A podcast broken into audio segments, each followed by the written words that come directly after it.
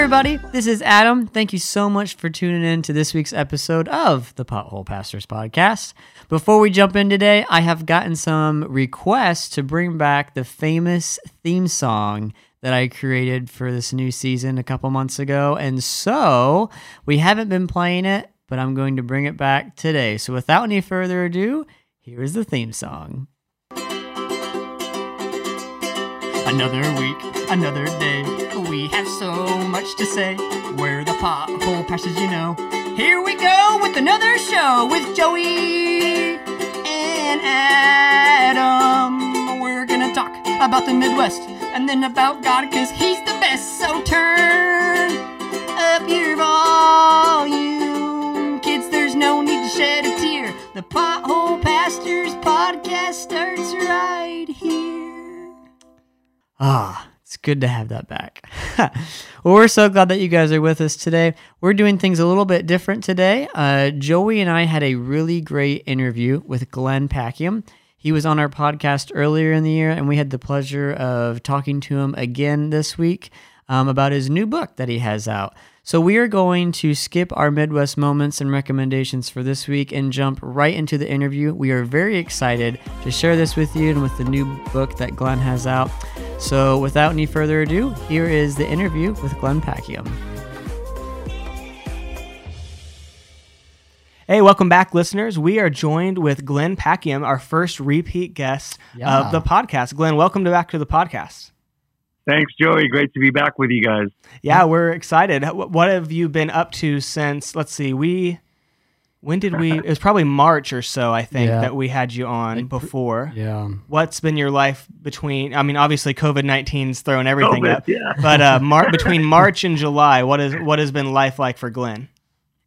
I mean, trying to figure out how we switch our model of ministry as a church, how we care for people, engage with people in uh, in the midst of a pandemic. You know, so definitely a lot of um, uh, getting more familiar with with online tools and uh, the many layers of Facebook groups and Facebook pages and Facebook Live and uh, and Zoom calls and Zoom meetings and phone calls. I mean, so it, it's definitely been like like so many of the rest of us. You know, just uh, trying to figure out how to how to re um, redraw the way reimagine the way we're doing ministry, uh, both in terms of caring for people, connecting with people, and all of that. Yeah, absolutely. Is there any new practices or developments that have come out of this season that you didn't expect, but that's been maybe actually very fruitful for your ministry?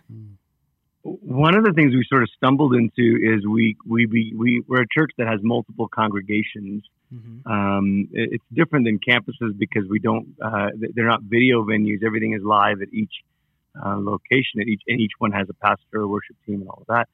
Um, but for our downtown congregation, which I primarily lead, um, we decided to create our own kind of closed or private Facebook group, and people jumped in and joined that. And then every morning, every weekday morning, we'd pray through the Psalms together. So we'd go live just in that group, so not broadcast it out to the world, but just to that group. And um, one of us would would take turns, you know, praying through a psalm. Uh, we do three or four in a day, uh, in a morning, and and people would chime in in the comments. And we actually had people say that they felt more connected during that uh, because of that than they had prior to that, which is an amazing thing Wow. that we could do Wow. daily prayer um, via Facebook, something we would have never thought to do. Yeah, Um, yeah, that's that's that's cool. wonderful. That is really It's just like an interesting idea of you know we're usually in this season been thinking about how can we broadly go out to everyone. It's interesting how like just taking that focused approach has been really fruitful and and maybe it shouldn't be surprising because I would argue that that's probably most of the most effective ministry we do often is in the smaller group. Yes. Yeah, that's awesome. Exactly right. And then, in addition to that, we began just calling through the, the church database, and it's a large church. But there were a lot of people who just said, "Man, I never, I've never received a call before," and it kind of, you know, in a way, it was convicting. Like, wow, you know, if you're uh, for a person who's connected in ministries or small groups, you're going to receive calls, and people will know you. But there's loads of others who maybe have just shown up one time, Mm. checked their kids in for whatever reason. We have them in our database, but they're not exactly uh, really connected into the church yet. And so it, it really highlighted to us exactly what you're saying that the more personal we can be, uh, the more powerful that is for people. Yeah, absolutely. That's good. Wow. Well, Glenn, you're back because you have a new book that just came out. In fact, it arrived. I mean, listeners can't see me holding it up. It arrived in my mailbox about two hours ago. So I just got it, just opened it up. Perfect timing. And this is called Worship and the World to Come. And from what I understand, it is kind of like coming a lot out of your um, doctorate work that you did. Um, you should share your little story of like how you got to go. Um, I, I, it's in the book of Bless, Broken, Give, and you kind of share a little bit how you got to go. But it's a great story. So you should share a little bit of like what you got to do as far as your doctorate work, and then kind of um, what shaped this book of worship in the world to come. Well, it, it was definitely a privilege to be able to go and study at Durham University in the UK, and it was my wife's fault really because I was looking at schools in the states and she said, "You you should look over in the UK." And actually, I found what I found that was unique about um, what Durham was offering was uh, research rigor, where you had to make an original contribution to the academic field. Ooh, wow. You couldn't Wow. just be you know retreading someone else's work, um, but you could do it with low residency, meaning you didn't have to actually move, which worked for me because I was you know I love my life here. We love we, we love our church. We love what we're doing. So basically, over the course of about five years, I would go over um, for a week at a time. The first year I went over four times, um, and then every year after that for a week of kind of residency, if you will. But a lot of the supervision connection with my supervisors happened over Skype, and uh, and then I was you know d- did some design some fieldwork research here. So the project is really about how Christian hope is encoded in the songs that we sing and experienced in the services that we participate in. Now that's a bit of jargon, so let me just try to say this plainly. When when people talk about contemporary worship, a lot of times they look right away at songs and song lyrics, and then they become critical and they say, "Oh, well, look at these lyrics. You know, they don't say this." And, this." and I understand that, but uh, it, it, the song lyrics are not the same thing as the experience of singing those songs Yeah. there's an X factor here. There's something that happens that, to use biblical language, when two or three are gathered, Yeah. uh, there Jesus is in our midst. And so we can't just judge quote unquote modern worship by a song lyric. We also have to look deeply at what happens when we gather as the church. So my research design was with worship leaders. I asked a whole bunch of worship leaders, about a thousand worship leaders responded. How, what are some songs that bring you hope and that bring your church hope? And then I did analyze those song lyrics and I analyzed the, the verbs in those songs and the pronouns in those songs and the imagery in those songs.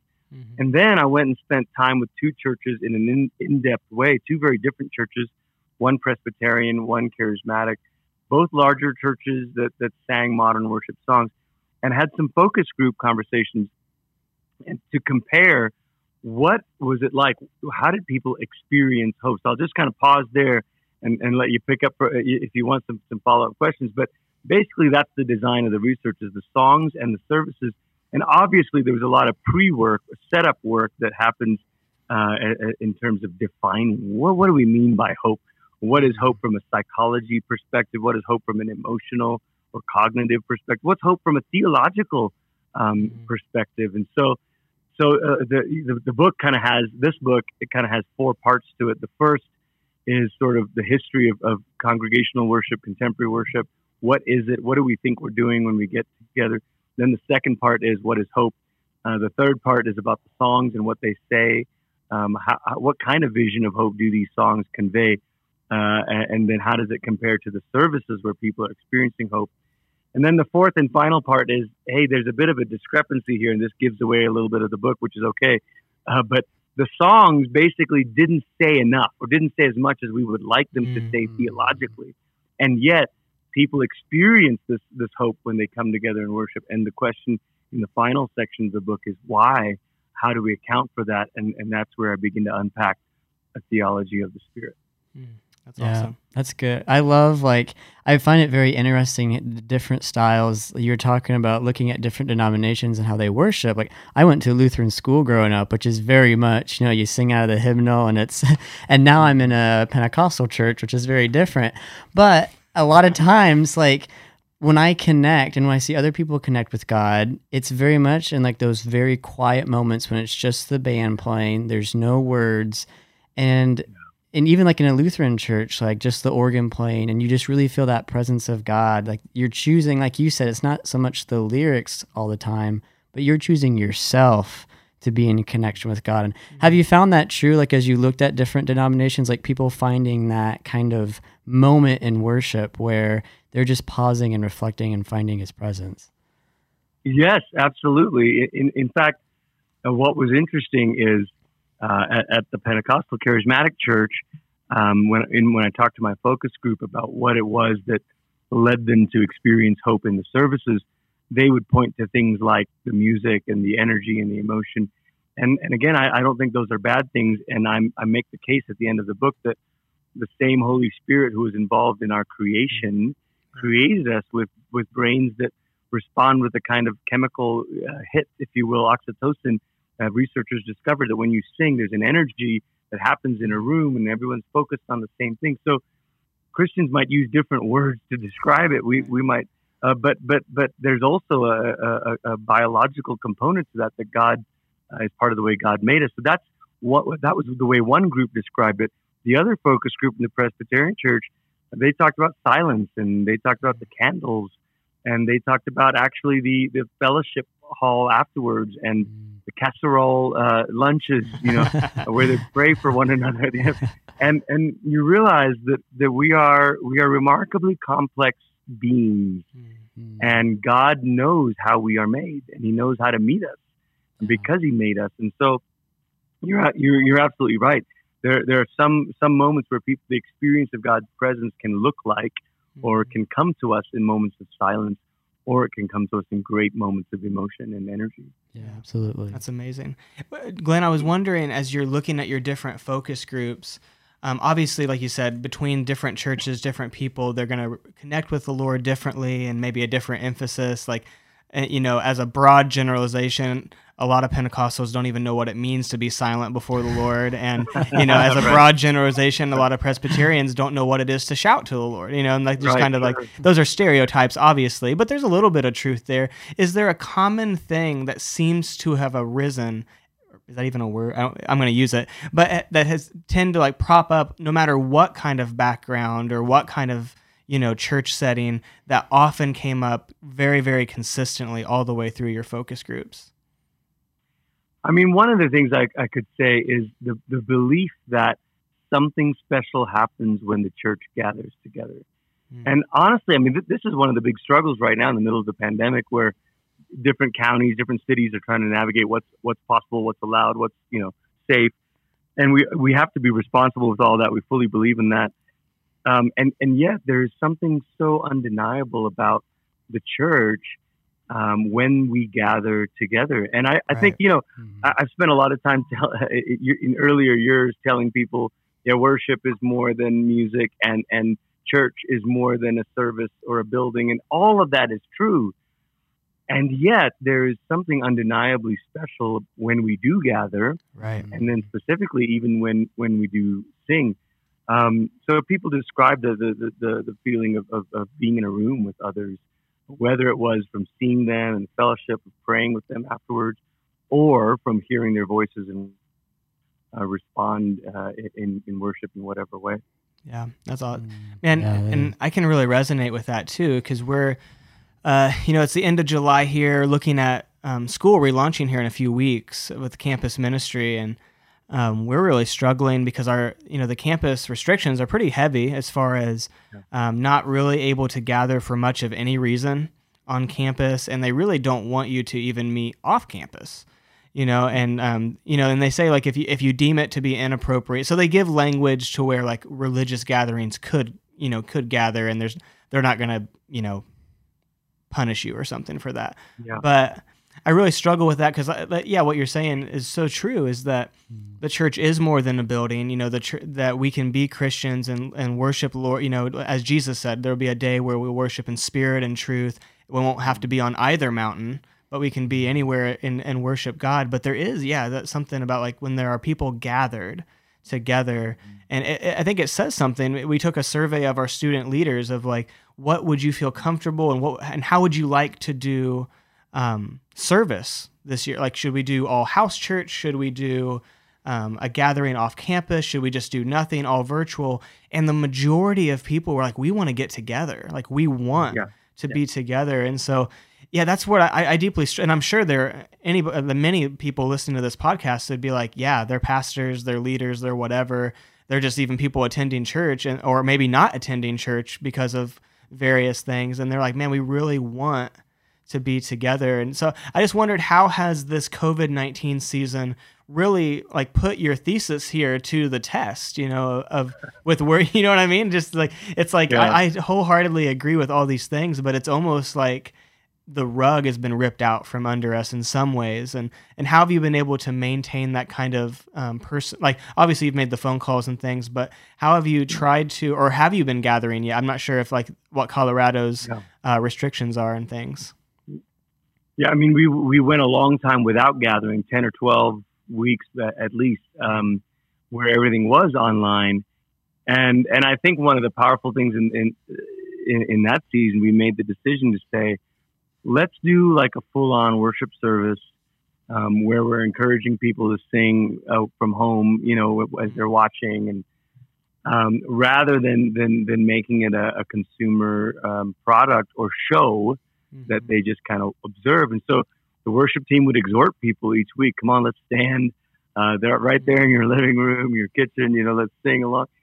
And part of the reason for that is is this sense of this is what Christians do. We continue to sing, we continue to worship, we continue to, to use our voice in this way, and and you know scientifically the, the oxytocin thing I mentioned, you know, there there actually is this reward in your mm-hmm. brain, and and other human activities that that release oxytocin are usually activities that involve touch.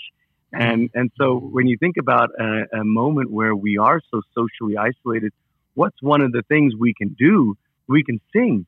And I, I actually think that's what, why early on in the pandemic, there were so many viral videos. Remember the Italians on their balconies singing yeah. opera and, and uh, yeah. you know, and even Disney programs doing sing-alongs at night because we, something in us knows that if we could sing along, even if we're distant, mm-hmm. uh, there's something powerful there. So, so that's yeah. one piece of it. I, I think the other part of it is, you know, by the end of the book, I begin to talk about a theology of the spirit, and the, the Holy Spirit is how we begin to experience the presence of God now in advance.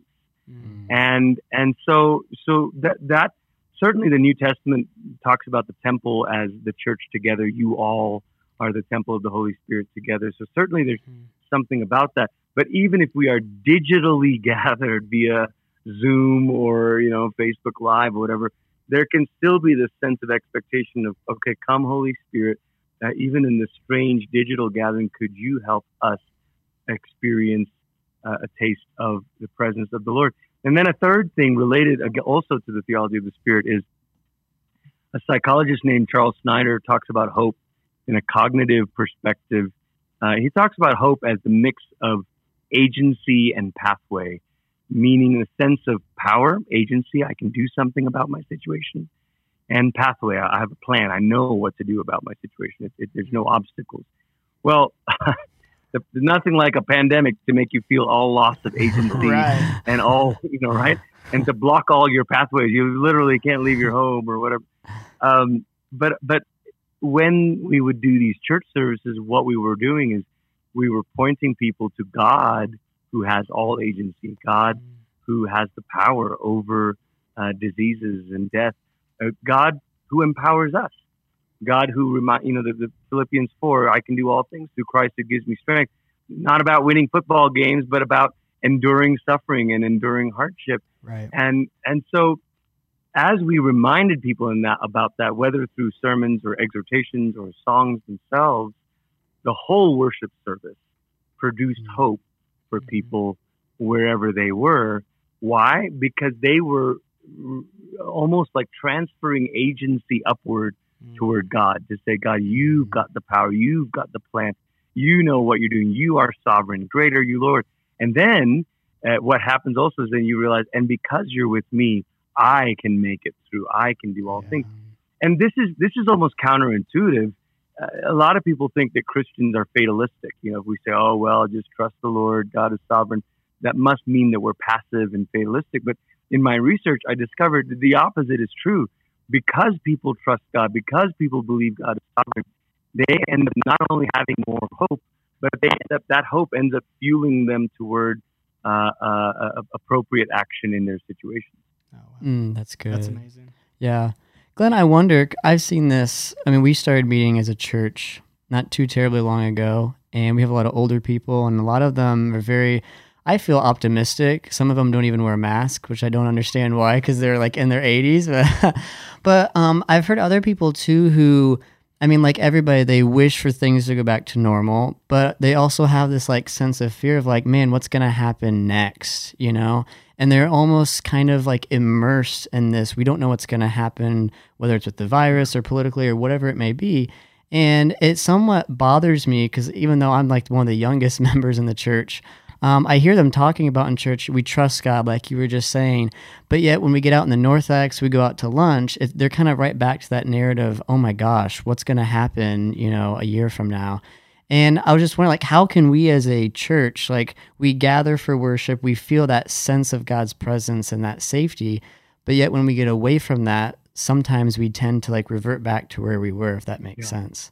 Um, yeah, yeah, kind of speak to that on how we can because yeah. we don't know what's going to happen down the road, but we know that God's here. Yeah, that's so good, and that is that is very real, and it, it's interesting because this is one of the things um, from from the social sciences, from psychology, um, with with emotions, you can experience something, but then as soon as that event is over, uh, your emotions or your feelings begin to fade. Mm-hmm. And and psychologists talk about the more you attend to that event, the more you bring that back to mind, the more you can kind of re-experience that mm-hmm. feeling. And I found this to be true about hope for my focus groups, where I said to them, "How how often do you you know does that feeling of strength and encouragement fade when you're back in your normal life. And then they all said, "Oh, it totally does." And and I said, "Well, what do you do?" And invariably, all of them said something about, "Well, I just start praying again, or I put on some worship music again, or I read the scriptures again." and, and and in doing that, you you you're more than just reliving an experience. Mm. You're reinforcing your faith. You're reinforcing mm. your conviction and I think that's so important because I think about Romans where it says, you, you, you know, per- perseverance produces character and character um, hope. The feeling of hope can become the virtue of hope if it will pass through the fire of, of trial and testing. Mm-hmm. Um, so in a church service, we might be able to inspire that feeling of hope and that experience of hope. Certainly, my research says that is what takes place. But it takes the Christian working with the Lord, persevering through their trials for that experience to turn into a virtue or character mm. quality of hope. Mm. And that's, yeah. you know, as pastors, as Christian leaders, ultimately that's what we want. I'm not interested in just curating experiences.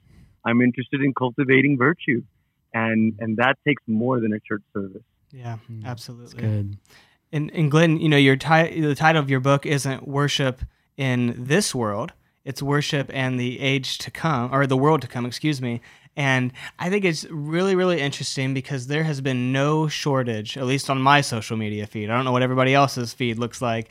But man, there I have never seen more prophets in my life. You know, I have never seen more people that know God's will, you know, that seemingly couldn't have predicted this pandemic coming, but they right, somehow right, suddenly right. know God's will. They know exactly how things are going to happen.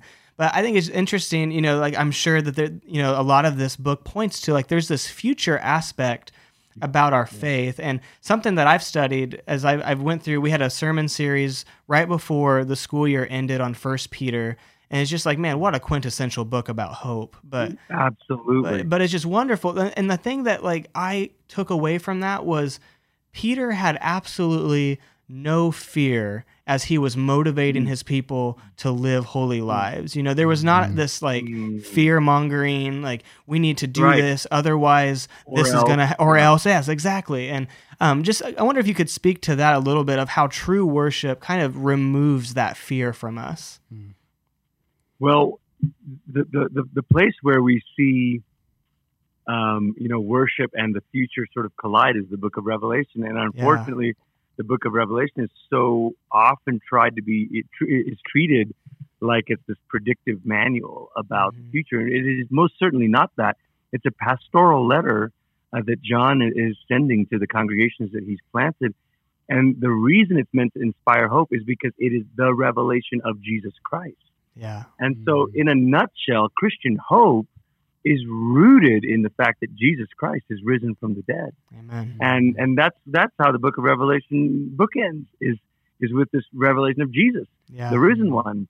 And and and so so let's unpack that for a moment. What is so great about the revelation of Jesus Christ as the the risen one? Well, for one, to be risen means you were once dead. Yeah. And and and death according to this world is the worst thing that could ever happen to you. Whether whether it's COVID or anything else, the ultimate fear is the fear of death. But if you worship a Lord who once was dead but is now risen, is risen from the dead, what we're saying is the worst thing could happen and it will still not be the end. Mm. The worst day could occur and it still won't be the last day. The book of Revelation says death is not the final word of the story. The final word of the story gets delivered by the one who was raised up from the dead, yeah. Jesus Christ himself. So That's so good. so that's powerful. And then, and then when you go on from there and you recognize what Paul says in 1 Corinthians 15, he says, if Jesus had not been raised, then we are to be pitied because that means we only had hope for this life. yeah. But he says, no, no, no, our hope is more than for this life. It's for the life to come. It's for the world to come. Mm. And that's not, that's not some kind of uh, airy fairy, you know, uh, we're going to float on clouds in heaven and all this stuff. No, no, no. Paul says, what is our hope? That we will be raised up, that we will experience bodily resurrection one day. I mean, he spells all of this out in First Corinthians 15. So, so when I think for, for Christians today, one of the reasons we're so distraught and we're so easily distracted is we've forgotten what our final vision of hope is. Our final Mhm. vision of hope is not being airlifted out of this world. It's not evacuation. It is the full renewal, completion, perfection of all things. That's Yeah. what's coming. And and if you believe that, then that kind of changes everything because now Mm. now we're not talking about an escape. We're not talking about a return to Eden. You, you know, you notice in the book of Revelation, the picture of the city of God is not a, it's not Eden. It's a garden city. It's the completion yeah. of Eden. So many many theologians have said it's where the garden was headed. Yeah. So what, what began in a garden will be culminate in a garden city. And so so Christian hope is that God will complete and perfect the story of creation that He began in Genesis one uh, including you and me, uh, our bodily resurrection and new creation. So I I think when you start to think that way, that's a that's a grander, more beautiful picture yes. than than uh, you know we're we're going to get out of here one day or we're going to go back to how it once was. Mhm. And if you think about many of the conspiracy theories or the you know so-called prophets or whatever, a lot of that has to do with fears Mhm. that we're losing the world the way it once was. And that's never been our hope anyway. Our hope was never that we could keep the world as it was or go back to a charming, more more beautiful day. And uh, or a lot of the fears, oh my gosh, this is going to get worse, so let's just get out of here. No, our hope is that God will bring resurrection out of death. Yeah.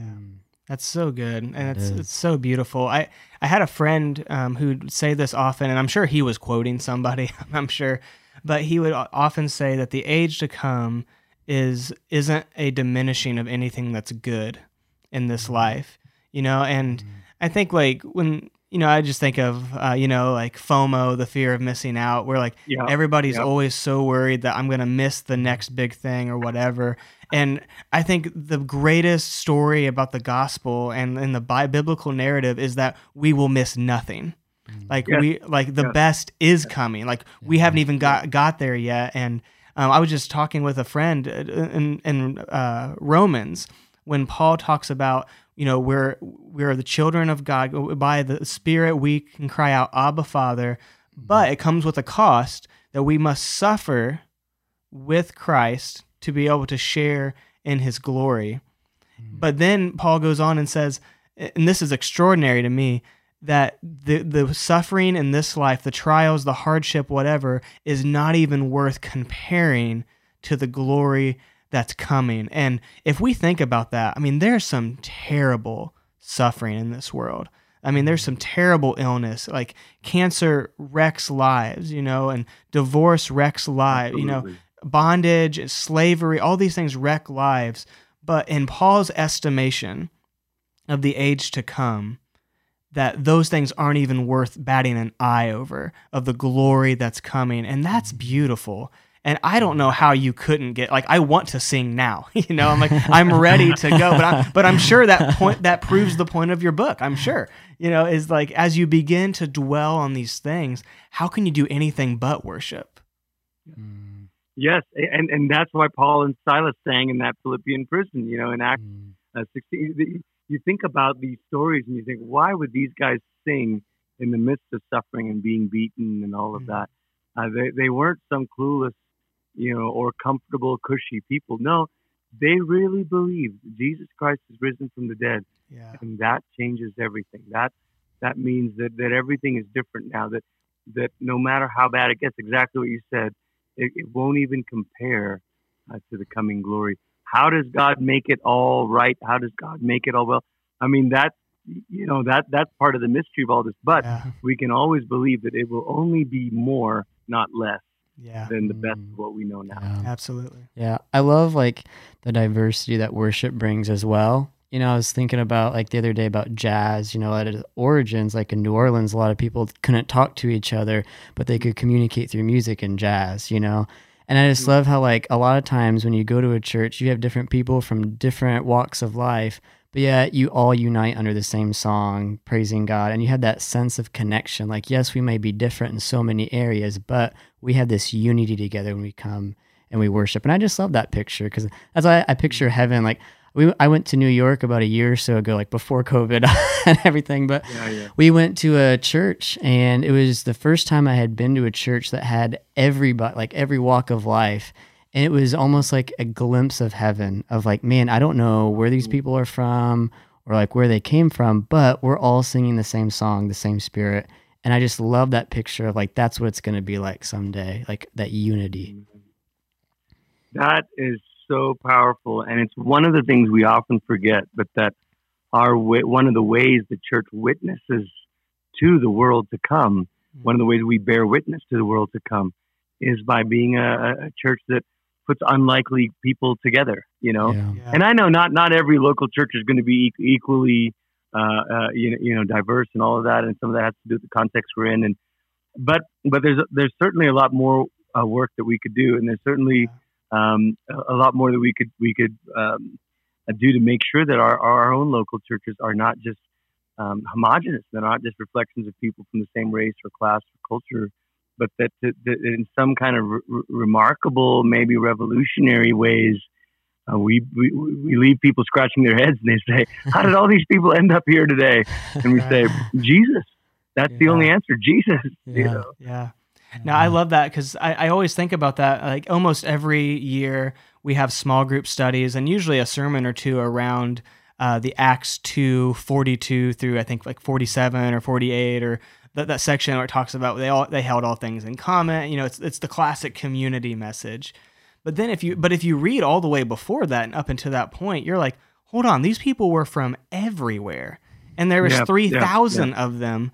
And so community can't mean just chemistry and it can't just mean that we have everything in common necessarily like as far as hobbies interests things like that i'm sure that there were you know to use some vernacular from our day there were probably you know, conservative people, progressive people. there was probably extroverts, introverts. There was probably like strong eights on the Enneagram with yeah, like, the, you, you, know, pair, trying to pair up with like a nine or a one, you know, and something like right. that. But it was the spirit of God that unified mm-hmm. everybody and they could put away all their differences. And man, if there's anything that we could take from that passage today is like, hey, we don't have to always agree with one another, but we are going to love each other deeply. And I think that is also like the way we worship, you know, the worship, like I've been, uh, as I'm preparing, I was mentioning beforehand doing the, um, the worship spiritual practice video here in a few days and yeah. just talking about how worship is just it's a heart posture of our entire life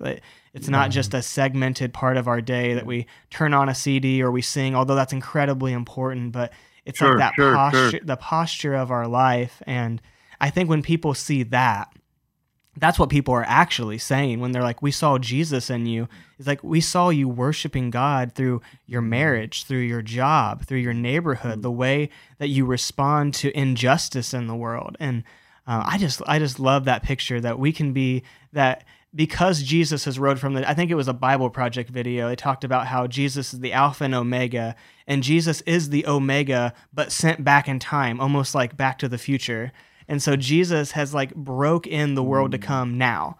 And we can live as a people like that now. And so when Yes. people look at the church, they ought to see that completed city of Eden, you know, in the New Jerusalem. And that's powerful. And when that happens, it's like, how can they not turn to that's what we're designed for. We're designed to to worship and obey, like in, in, in the garden, you know, and um, yeah, man, that just I'm so excited. I, I might read all this book tonight. Who knows? I might. well, I don't know. You, you're, I mean, just to say a huge amen to that, you know, in, in, in Hebrew, the words for worshiper and servant are cognate words, you know, those, Mhm. those concepts overlap. And you're right. In our, in our, in our mind, worship is uh, a feeling that we have or an experience that we have or something that we do.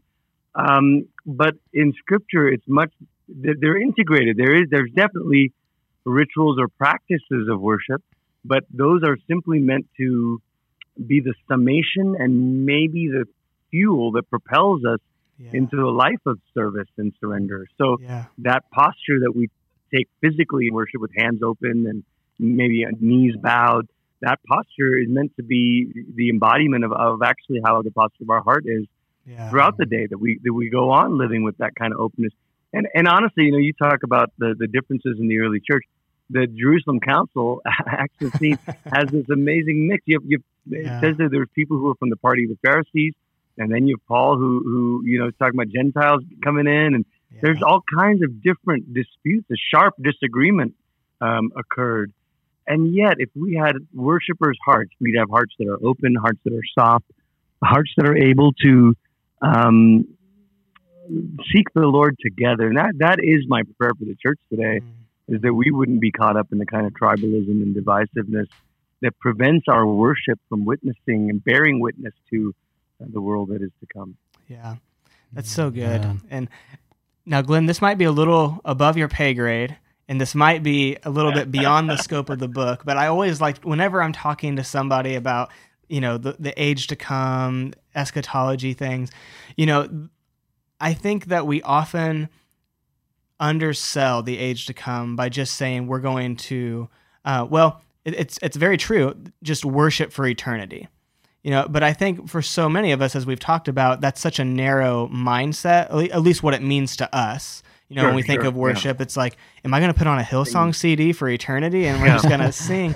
But what do you think the age to come is going to be like? You know it's talking about moving towards this completed city this new creation this new this new. It seems like to me from my reading of scripture we have some kind of level of authority and influence and responsibility. But I just kind of wonder if you could just take a few minutes, as long as you want, really. I'd love to hear your, your answer to this. But what do you think the age to come is going to be like?